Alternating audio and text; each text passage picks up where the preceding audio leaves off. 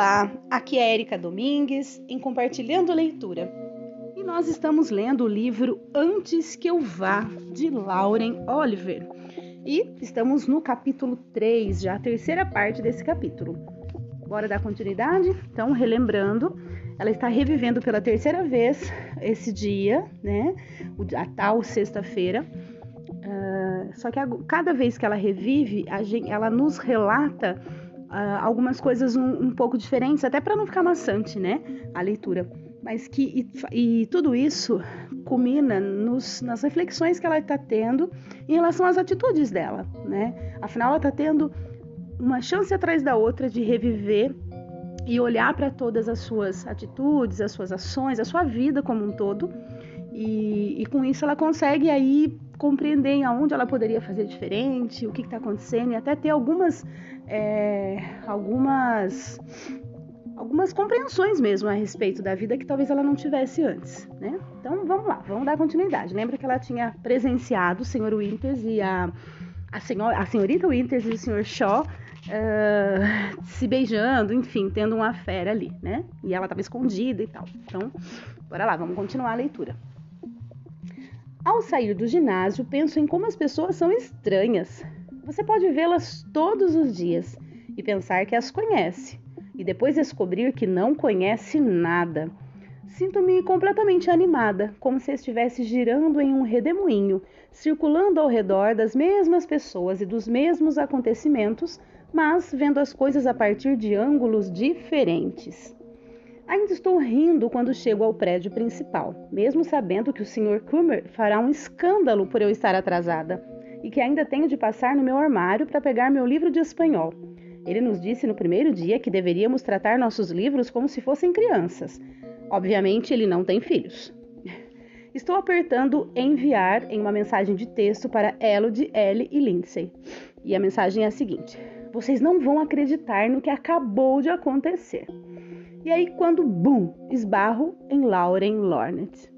Nós duas cambaleamos para trás e meu telefone voa da minha mão e desliza pelo corredor. Droga!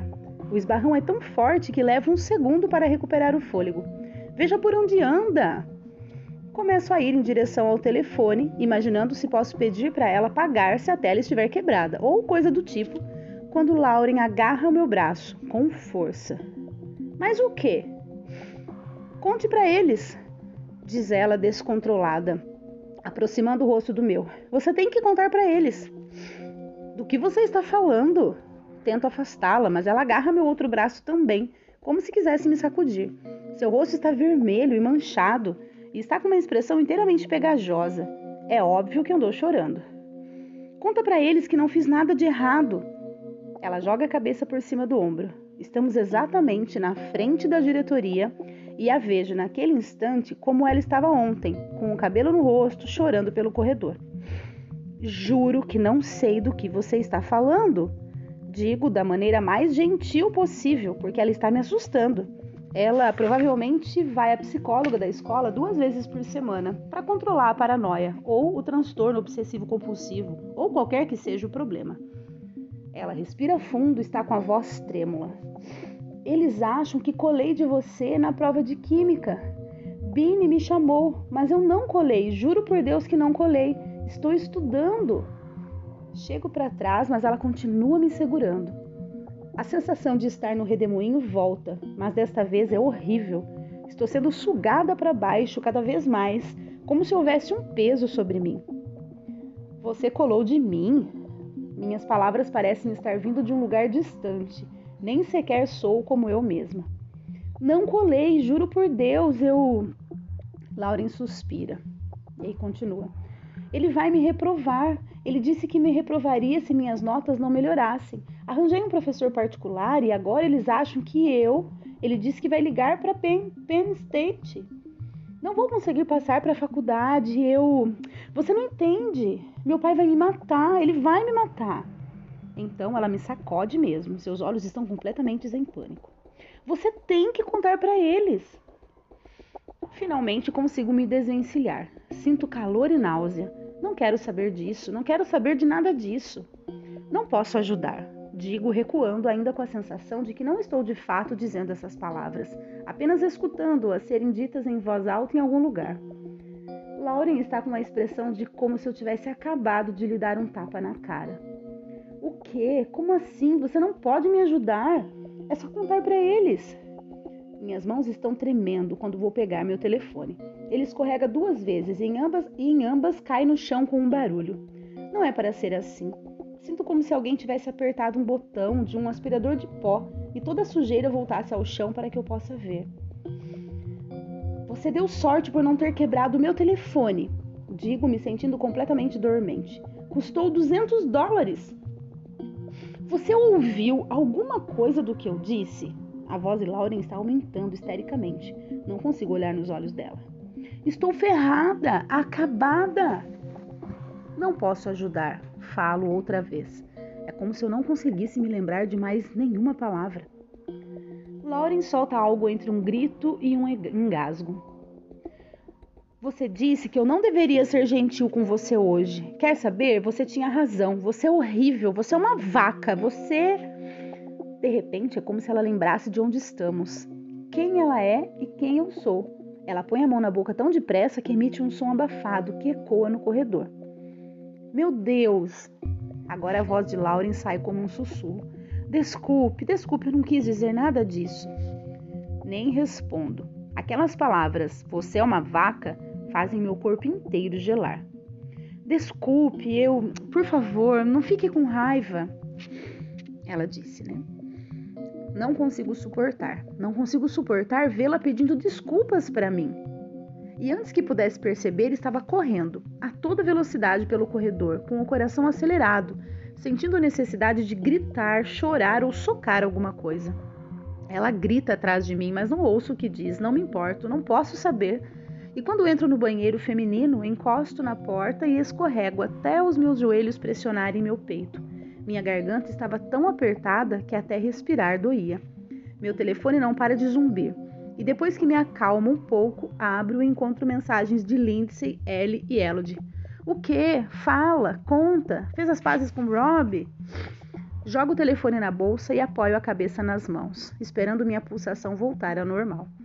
Toda a felicidade que senti mais cedo desapareceu. Mesmo a situação entre Shaw e Winters não parece mais tão engraçada. Bridge, Alex, Anna, Sarah Grundle com a porcaria da vaga,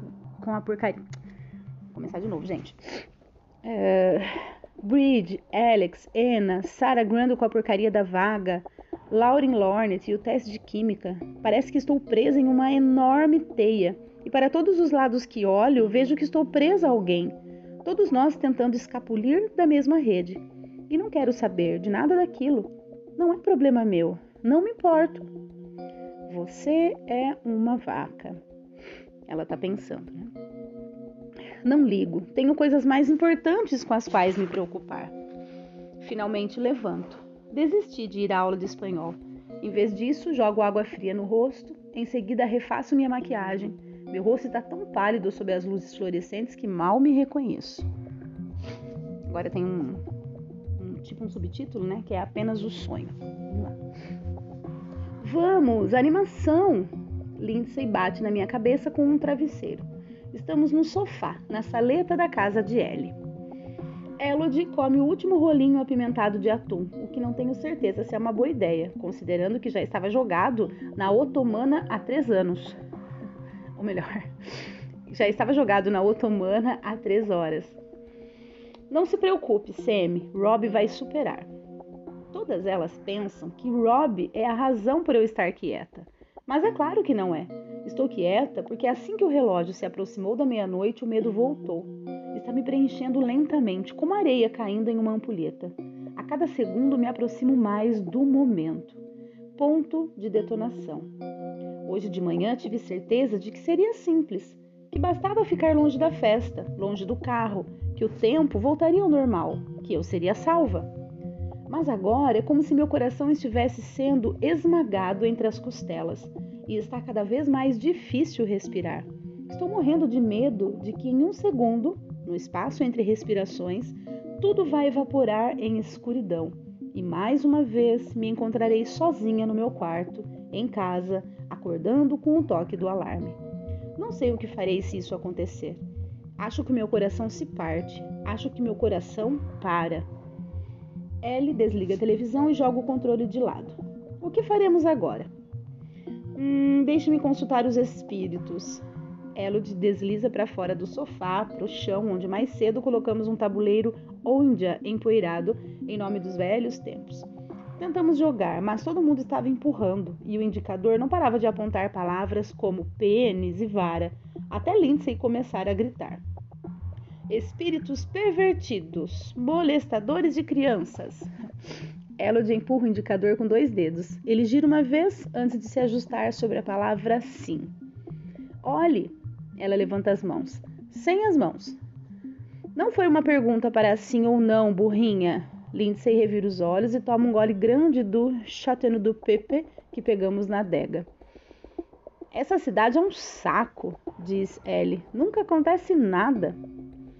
00:33. 00:34. Nunca vi segundos e minutos passarem tão depressa, tropeçando uns sobre os outros. 00:35. 00:36. Precisamos de um pouco de música ou alguma coisa, diz Lindsay levantando-se. Não podemos ficar aqui paradas como bêbadas. Música, definitivamente, diz Elodie. Ela e Lindsay correm para a sala ao lado, onde fica a caixa de som Bose do iPod. Sem música, resmungo, mas já era tarde demais. Já está tocando Beyoncé. Os vasos começam a tremer nas prateleiras de livros. Minha cabeça parece que vai explodir e sinto calafrios. 00:37. Afundo ainda mais no sofá, puxando uma manta sobre os joelhos e cobrindo as orelhas. Lindsay e Elodie voltam para a saleta. Estamos todas com shorts velhos e camisetas. Lindsay, obviamente, acabou de atacar o armário depósito de Ellie, pois ela e Elodie agora estão usando óculos de esqui e gorros de lã. Elodie está mancando com um sapato de neve de criança. Ai, meu Deus! Grita Elodie. Ela põe a mão na barriga e se curva rindo. Lindsay gira com um bastão de esqui entre as pernas, movimentando-o para frente e para trás. Oh, Patrick, Patrick! A música está tão alta que mal consigo ouvi-la, mesmo quando tiro as mãos dos ouvidos. 00:38. 1 minuto. Vamos! Elodie grita, estendendo a mão para mim. Estou tão apavorada que não consigo me mexer, não consigo sequer balançar a cabeça. E ela se inclina para frente e grita: Viva um pouco! Muitos pensamentos e palavras passam pela minha cabeça. Quero gritar, não, pare, ou sim, viva. Mas só o que consigo fazer é fechar os olhos com força e imaginar os segundos correndo como água em uma piscina infinita. E imagino todas nós nos lançando violentamente contra o tempo e penso, agora, agora, é agora. Então, tudo fica silencioso. Estou com medo de abrir os olhos. Um vazio profundo se abre dentro de mim. É assim que é estar morta. Em seguida, ouço uma voz. Está alto demais! Vocês vão estourar os tímpanos antes dos 20. Abro os olhos. A senhora Harris, mãe de Ellie, está na entrada com uma capa de chuva molhada ajeitando o cabelo. Lindsay está ali, parada, com os óculos e gorro de esqui. E Elodie está embaraçosamente tentando se livrar do sapato de neve. Consegui, funcionou! Alegria e alívio me inundam com tanta força que quase choro. Mas, em vez disso, rio. Dou uma gargalhada no silêncio. E Ellie me lança um olhar fulminante como... Agora você decide achar graça? Vocês estão bêbadas? A mãe de Ellie olha fixamente para cada uma de nós alternadamente. Em seguida, franze o rosto ao ver a garrafa de vinho praticamente vazia no chão. Claro que não! Ellie se joga no sofá. Você acabou com o clima. Lindsay levanta os óculos para a cabeça. Estávamos fazendo uma festa dançante, senhora Harris, diz ela alegremente, como se dançar seminua com equipamentos de esporte de inverno fosse uma atividade obrigatória no escotismo. A senhora Harris suspira. Não mais. Hoje foi um dia longo. Vou dormir. Mãe, resmunga Ellie. A senhora Harris lança um olhar para ela. Chega de música. Elodie finalmente liberta o pé e tropeça para trás, caindo em uma das prateleiras de livros. O Martha Stewart's Homekeeping Handbook voa e cai no pé dela. Ops! Ela fica inteiramente vermelha e olha para a senhora Harris como se esperasse apanhar a qualquer instante. Não consigo evitar, começo a rir outra vez. A senhora Harris revira os olhos para o teto e balança a cabeça. Boa noite, meninas. Muito bem. Ellie se inclina e belisca minha coxa. Retardada. Elodie começa a rir e imita a voz de Lindsay. Estávamos fazendo uma festa dançante, senhora Harris. Pelo menos eu não caí em uma prateleira de livros. Lindsay se curva e balança o bumbum para nós. Beija. Talvez eu beije. Elodie se joga na direção dela, fingindo que vai beijá-la. Lindsay grita e desvia. Ellie sibila. Shhh. Exatamente quando ouvimos a senhora Harris gritar lá de cima. Meninas! Logo, estão todas rindo. É ótimo rir com elas. Voltei. 1 hora depois, eu, Lindsay e Elodie estamos acomodadas no sofá em forma de L. Elodie está na parte de cima e eu e Lindsay deitadas cada uma em uma ponta. Meus pés estão pressionando os de Lindsay e ela fica mexendo os dedos para me irritar. Mas nada pode me aborrecer agora. Ellie arrastou o colchão de ar e as cobertas do andar de cima. Ela insiste em dizer que não consegue dormir sem o edredom. É exatamente como no primeiro ano. Ligamos a televisão em volume baixo, pois Elodie gosta do som, e no quarto escuro o brilho da tela me faz lembrar verões passados, invadindo a piscina do clube para nadar à noite, da maneira como a luz refletia na água escura, da quietude e da sensação de ser a única pessoa viva no mundo. Meninas, sussurro, não sei ao certo quem ainda está acordada. Resmunga Lindsay. Fecho os olhos, deixando a sensação de paz me dominar, me satisfazer da cabeça aos pés. Se vocês tivessem que reviver um dia várias vezes, qual escolheriam? Ninguém me responde. E logo em seguida ouço Ellie roncar no travesseiro. Estão todas dormindo. Ainda não estou cansada. Estou empolgada demais por estar aqui, por estar segura, por ter rompido qualquer que fosse a bolha de tempo e espaço que vinha me confinando. Mas fecho os olhos assim mesmo, para tentar imaginar que tipo de dia escolheria. Lembranças passam velozes. Dezenas e dezenas de festas, passeios de compras com Lindsay, comendo feito uma porca em festas do pijama e chorando ao ver o diário de uma paixão com Elodie. E mesmo antes disso, férias em família, minha festa de 8 anos e a primeira vez que mergulhei da plataforma alta da piscina. A água entrou no meu nariz e me deixou tonta. Mas todas pareciam imperfeitas de alguma forma, manchadas ou sombreadas. Em um dia perfeito não teria aula, isso é certo. E no café da manhã teria panquecas, panquecas da minha mãe. Meu pai faria seus famosos ovos fritos e Izzy colocaria à mesa, como às vezes faz nos feriados, com pratos descombinados, frutas e flores que cata pela casa. Coloca no meio da mesa e chama de centro de mesa. Fecho os olhos e me sinto relaxando como se me pendurasse na beira de um abismo, com a escuridão me envolvendo para me levar embora. Ring, ring, ring. Sou trazida de volta do sonho e por um segundo horrível penso. É o meu despertador. Estou em casa. Está acontecendo outra vez.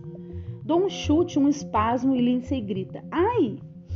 O som daquela palavra solitária faz meu coração parar e minha respiração voltar ao normal. Ring, ring, ring. Agora que estou completamente alerta, percebo que não é o despertador, é o telefone, tocando um som agudo em diversos cômodos, criando um eco estranho. Verifico o relógio. 1:52. Elodie resmunga. Ellie rola e murmura. Desliguem! O telefone para de tocar e depois começa outra vez. De repente, Ellie senta, ereta, inteiramente acordada.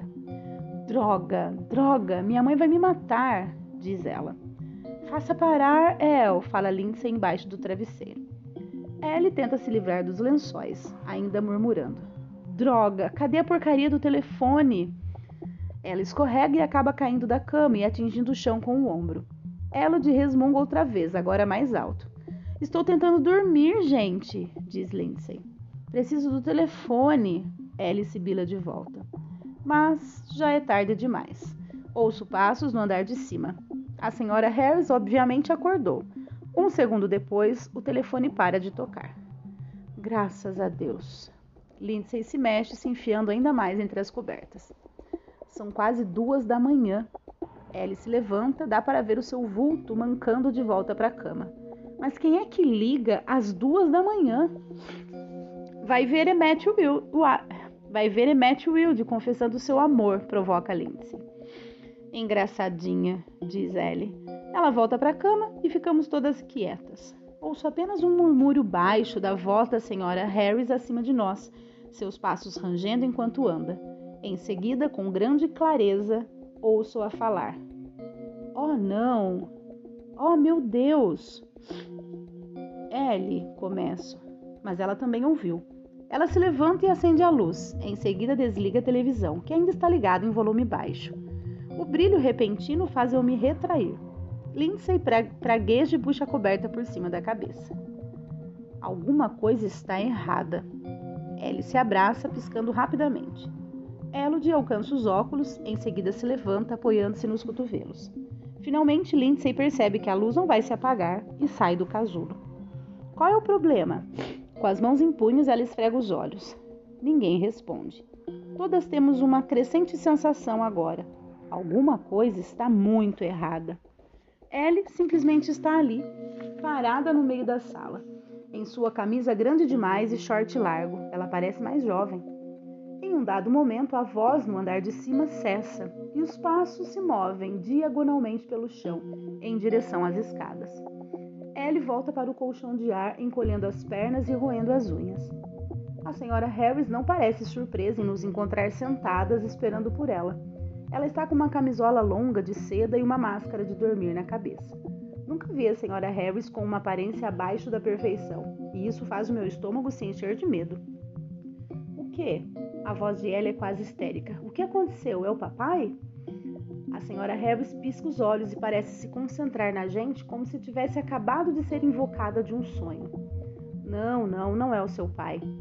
Ela respira fundo, em seguida solta o ar sonoramente. Ouçam, meninas. O que vou contar a vocês é horrível. Só vou contar porque vocês vão descobrir de qualquer maneira. Fale logo, mãe. A senhora Harris meneia a cabeça lentamente. Todas vocês conhecem Juliet Sykes. Isso é um choque. Olhamos umas para as outras, completamente aturdidas. Dentre todas as palavras que a senhora Harris poderia ter dito agora, tenho certeza de que todas vocês conhecem Juliet Sykes. São as mais inesperadas possíveis. Conhecemos, e daí? Ellie dá de ombros. Bem, ela... A senhora Harris se interrompe, ajeitando a camisola com as mãos e começa outra vez. Era Mindsex ao telefone. Lindsay ergue as sobrancelhas e Ellie suspira, indicando compreensão. Todas nós também conhecemos Mindsex. Ela tem 50 anos, é divorciada, mas ainda se veste e se comporta como se estivesse no 2º ano. Ela gosta mais de fofoca do que de qualquer menina do colégio. Sempre que a vejo, me lembro da brincadeira que fazíamos quando éramos crianças, em que uma pessoa sussurra um segredo para a próxima e a próxima repete e assim por diante. Exceto que em Redville, a senhora Sykes é a única que sussurra. Ela e a senhora Harris fazem parte do quadro da escola. Então a senhora Harris sempre sabe sobre os divórcios e sobre quem perdeu todo o dinheiro ou sobre quem está tendo um caso. Maide mora ao lado da família Sykes, prossegue a senhora Harris. Aparentemente, a rua está cheia de ambulâncias há mais ou menos meia hora. Não estou entendendo, diz Ellie. Talvez seja o horário e o estresse dos últimos dias, mas também não estou entendendo. A senhora Harris está com os braços cruzados sobre o peito e se abraça um pouco, como se estivesse com frio. Juliet Sykes morreu. Ela se matou hoje à noite. Silêncio. Silêncio total. Ellie para de roer as unhas e Lindsay está sentada, mais imóvel do que nunca. Realmente, acho que por vários segundos meu coração para de bater. Sinto uma estranha sensação de aprisionamento, como se tivesse caído de paraquedas do meu próprio corpo e estivesse olhando para ele de longe, como se por alguns instantes fosse, como se por alguns instantes fôssemos apenas fotografias de nós mesmas.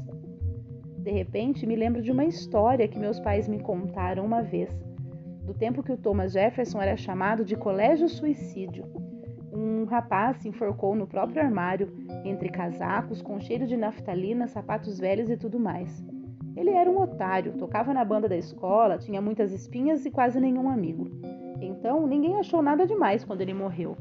Quer dizer, as pessoas ficaram tristes e tal, mas entenderam. Mas no ano seguinte ao dia, um dos meninos mais populares do colégio se matou exatamente da mesma maneira. Tudo foi igual, o método, a hora, o lugar, exceto que este cara era o capitão do time de natação e do time de futebol. E aparentemente, quando a polícia entrou no armário, havia tantos troféus nas prateleiras que parecia que ele tinha sido sepultado em um cofre de ouro. Ele apenas deixou um bilhete de uma linha: somos todos carrascos. Como? Pergunta ela de quase num sussurro. A senhora Harris sacode a cabeça e por um segundo acho que ela vai chorar. Maide ouviu um tiro. Ela achou que fossem fogos, pensou que fosse uma brincadeira.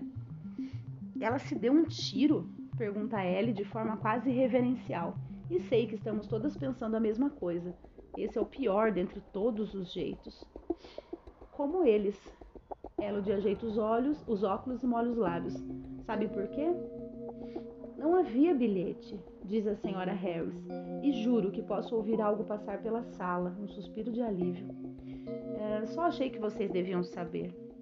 Ela vai até Ellie e se inclina beijando sua testa. Ellie recua, talvez pela surpresa. Nunca tinha visto a senhora Harris beijar Ellie antes. Nunca tinha visto a senhora Harris se parecer tanto com uma mãe. Depois que a senhora Harris sai, todas nós permanecemos sentadas enquanto o silêncio se estende em enormes anéis ao nosso redor. Sinto como se todas estivéssemos esperando alguma coisa, mas não sei ao certo o que. Finalmente, Elodie fala. Vocês acham que... Elodie engole em seco, olhando para frente e para trás, para cada uma de nós. Vocês acham que foi por causa da nossa rosa? Não seja ridícula, irrita-se Lindsay. Contudo, dá para perceber que ela está chateada. Seu rosto está pálido e ela gira e solta a ponta da coberta. Não é como se tivesse sido a primeira vez. Isso só piora as coisas, diz Ellie. Pelo menos sabíamos quem ela era. Lindsay percebe que estou olhando para suas mãos e as coloca firmemente no colo. A maioria das pessoas agia como se ela fosse invisível. Ellie morde o lábio. Mesmo assim, no último dia dela, Elodie para de falar. Está melhor assim, afirma Lindsay. Isso foi baixo, até para ela e todas a encaramos. O quê? Ela levanta o queixo e nos olha de volta de forma provocadora. Vocês sabem que estamos todas pensando a mesma coisa. Ela era completamente infeliz. Escapou, acabou. Mas, quer dizer, as coisas poderiam ter melhorado, digo. Não teriam, diz Lindsay. Ellie sacode a cabeça e leva os joelhos ao peito. Meu Deus, Lindsay. Estou chocada. O mais estranho de tudo é a arma. Parece um jeito tão severo, tão sonoro, tão físico de se fazer. Sangue, cérebro e calor. Se ela tinha de fazer, de morrer, deveria ter se afogado, deveria ter andado pela água até que a cabeça estivesse coberta, ou deveria ter pulado. Imagina Juliet flutuando de um jeito ou de outro, como se estivesse sendo sustentada por correntes de ar. Posso imaginá-la abrindo os braços e saltando de uma ponte ou desfiladeiro, em algum lugar. Mas na minha cabeça ela começa a subir com o vento assim que seus pés deixam o chão. Não uma arma. Armas são para romances policiais, assaltos a lojas de conveniências, viciados em crack, brigas de gangues. Não para Juliet Sykes.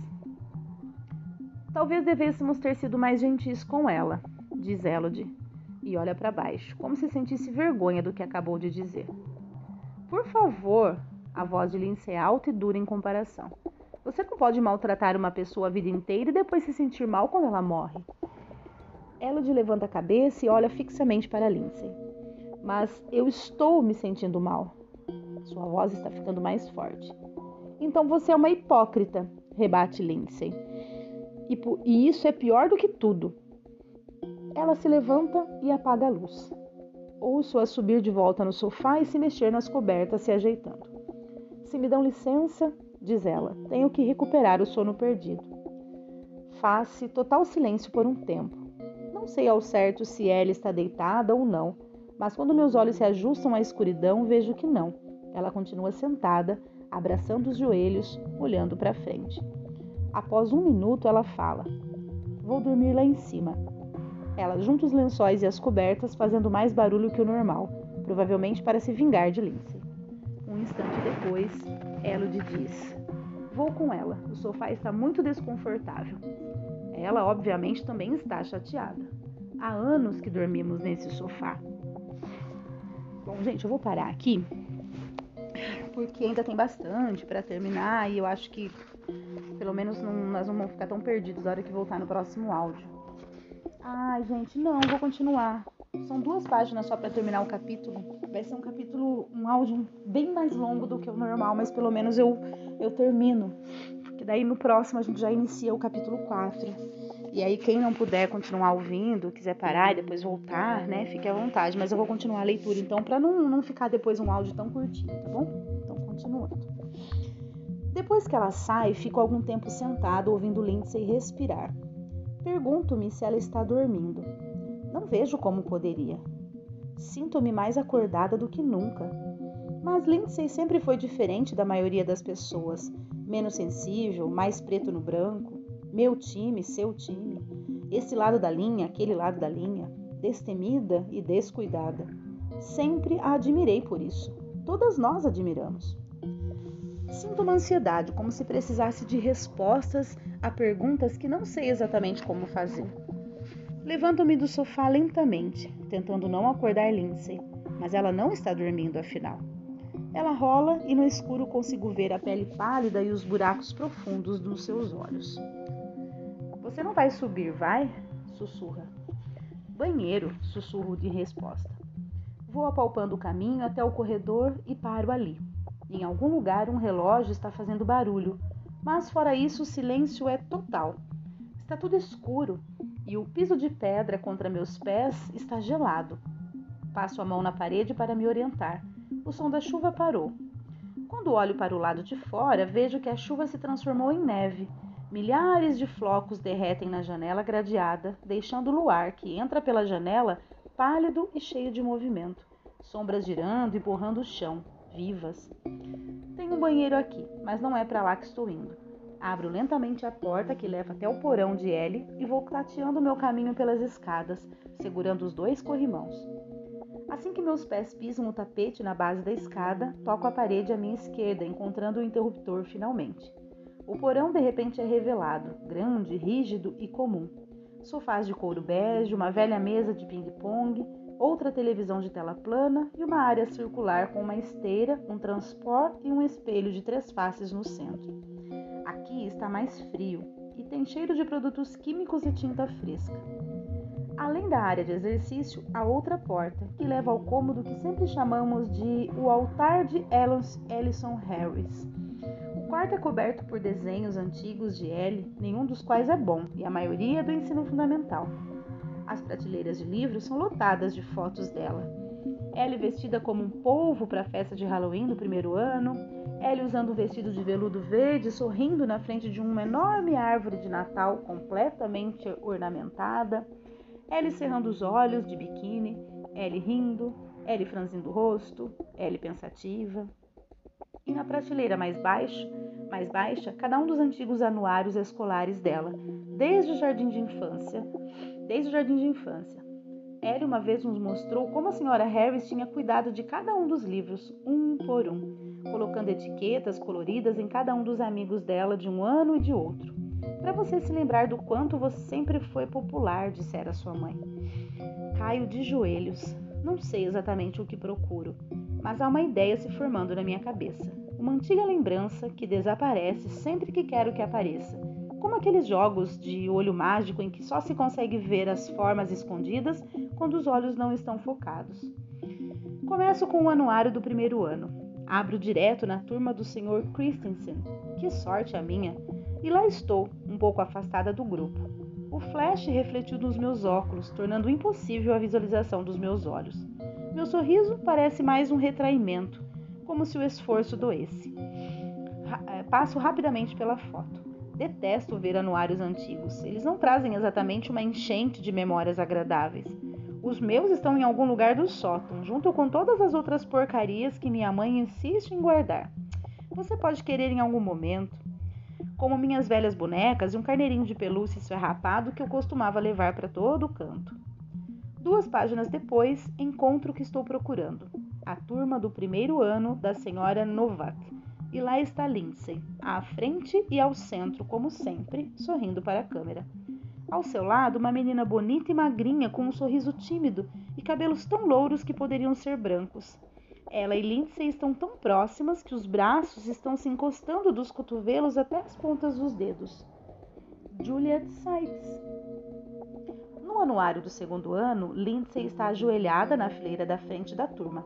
Mais uma vez, Juliet Sykes está ao seu lado. No do 3º ano, Juliet e Lindsay estão separadas por diversas páginas. Lindsay estava na turma da senhora Derner. Comigo foi nesse ano que ela inventou a piada, o que é vermelha, branca e completamente estranha. Juliet estava na turma da doutora Kuzma. Páginas diferentes, turmas diferentes, poses diferentes. Lindsay está com as mãos fechadas na frente do corpo. Juliet está com o corpo levemente inclinado para o lado, e mesmo assim parecem exatamente as mesmas, com camisetas petit bretons azuis e calças capri brancas, cortadas logo abaixo do joelho, cabelos louros e brilhantes, partidos impecavelmente no meio, o brilho de uma pequena corrente de prata no pescoço. Aquele foi o ano em que era legal se vestir igual aos amigos, aos melhores amigos. Pego o armário do 4º ano em seguida, com os dedos pesados e dormentes e o frio passando por mim. Há um grande retrato colorido do colégio na capa, tudo em rosa e vermelho neon, provavelmente pintado por um professor de artes. Leva algum tempo para encontrar a turma de Lindsay, mas assim que o faço, meu coração acelera. Lá está ela, com o mesmo sorriso largo, como se desafiasse a câmera a fotografá-la, aparentando estar menos que perfeita. E ao seu lado está Juliet Sykes, bonita, feliz. Juliet Sykes, sorrindo, como se tivesse um segredo. Cerro os olhos, focando em um ponto borrado entre elas, e acho que por pouco consigo perceber que estão com os indicadores suavemente entrelaçados. 5º ano. Encontro Lindsay facilmente à frente e ao centro da turma da senhorita Crackle, com um sorriso tão largo que parece que está mostrando os dentes. Demoro mais para encontrar Juliet. Passo por todas as fotografias procurando por ela e tenho de começar outra vez, antes de encontrá-la, no alto, no canto direito, espremida entre Lauren Lornet e Aileen Shaw, encolhendo-se como se quisesse sair do enquadramento da foto. Seu cabelo está na frente do rosto como uma cortina. Ao seu lado, tanto Lauren quanto Aileen estão inclinadas ligeiramente para longe, como se não quisessem ser associadas a ela, como se ela tivesse alguma doença contagiosa. 5º ano, o ano da viagem do acampamento de escotismo, quando ela fez xixi no saco de dormir e Lindsay a apelidou de Amarelo Marmelo. Guardei os anuários cuidadosamente, certificando-me de estar colocando-os na ordem certa. Meu coração bate violentamente, um tambor fora de ritmo. De repente, quero sair do porão o mais rápido possível. Apago as luzes e subo tateando o caminho em um voo cego. A escuridão parece girar com formas e sombras, e o terror se aloja na minha garganta. Tenho certeza de que, se virar de costas, vou vê-la, toda de branco, tropeçando com as mãos esticadas, tentando me pegar com o rosto sangrando e dilacerado. Então, chego ao andar de cima. E lá está ela, uma visão, um pesadelo. Seu rosto está completamente imerso na sombra, um buraco, mas posso perceber que está me encarando. A sala inclina e agarro-me à parede para me manter de pé. Qual é o seu problema? Lindsay entra no corredor com a luz do luar caindo de forma diferente, de modo que suas feições se destacam. Por que está me olhando assim? Caramba! Ponho a mão no peito, tentando apertar o coração para fazê-lo voltar ao ritmo normal. Você me assustou! O que você estava fazendo lá embaixo? Está com os cabelos bagunçados e com o short e a camiseta branca, ela poderia ser um fantasma. Você era amiga dela, digo. Saio como uma acusação. Foi amiga dela durante anos. Não sei ao certo qual resposta estou esperando, mas ela desvia o olhar. Em seguida olha para mim outra vez. Não é nossa culpa, diz ela como se estivesse me desafiando a contradizê-la. Ela surtou completamente, você sabe disso. Eu sei, digo, mas tenho a sensação de que ela nem está falando comigo. E ouvi dizer que o pai dela é alcoólatra, continua Lindsay, sua voz rápida e nervosa de repente. A família inteira é pirada. É, concordo. Por um instante ficamos ali, paradas em silêncio. Meu corpo parece pesado e inútil, como às vezes fica em pesadelos quando se precisa correr e não se consegue. Após um tempo, algo me ocorre e digo, era. Apesar de estarmos em silêncio, Lindsay respira fundo, como se eu tivesse acabado de interrompê-la no meio de um discurso longo. O quê? Ela era pirada, digo, não está mais aqui. Lindsay não responde. Passo por ela no corredor escuro e vou até o sofá. Ajeito-me sob as cobertas e após um tempo ela volta e se junta a mim. Deitada ali, convencida de que não vou conseguir dormir, me lembro de uma ocasião no ano passado, quando eu e Lindsay demos uma escapada no meio da semana, uma terça ou quinta, e ficamos dando voltas de carro, pois não havia mais nada para fazer. Em algum momento ela entrou violentamente na Fowleride Road e avançou o sinal, esperando até que outro carro começou a vir em nossa direção na via de mão única. Em seguida aumentou os faróis e acelerou em direção a ele. Eu estava berrando a plenos pulmões, os faróis cresciam como sóis enormes, certa de que íamos morrer. E ela estava segurando o volante, gritando sobre meus berros. Não se preocupe, eles sempre desviam primeiro. E ela tinha razão, no último segundo outro carro virou brutalmente para o fosso. É disso que me lembro pouco antes de o sonho me dominar. No meu sonho, estou caindo pela escuridão. No meu sonho, caio para sempre. Ai, meu Deus, acabou o capítulo 3. Gente, vocês perceberam? Mudou nessa vez, passando pelo mesmo dia novamente, mudou drasticamente. Ela não foi para a festa, convenceu que as amigas ficassem ali, ficaram todas na casa da Ellie. Porém, algo aconteceu. A Juliet se matou, e elas souberam disso. E ela também acabou descobrindo que a Juliet, na verdade, era amiga da Lindsay. E aí acabou que elas foram dormir com essa incógnita aí, No caso, a Sam pensando e a Lindsay, de certa forma, tentando justificar, tentando dizer que a culpa não era delas, que a menina sempre foi pirada, enfim. Mas é isso, Então, finalizando o áudio por aqui, o capítulo 3. Desculpem a extensão deste áudio, 43 minutos, mas eu achei importante a gente terminar. Espero que vocês estejam gostando. Um grande abraço e até o próximo áudio.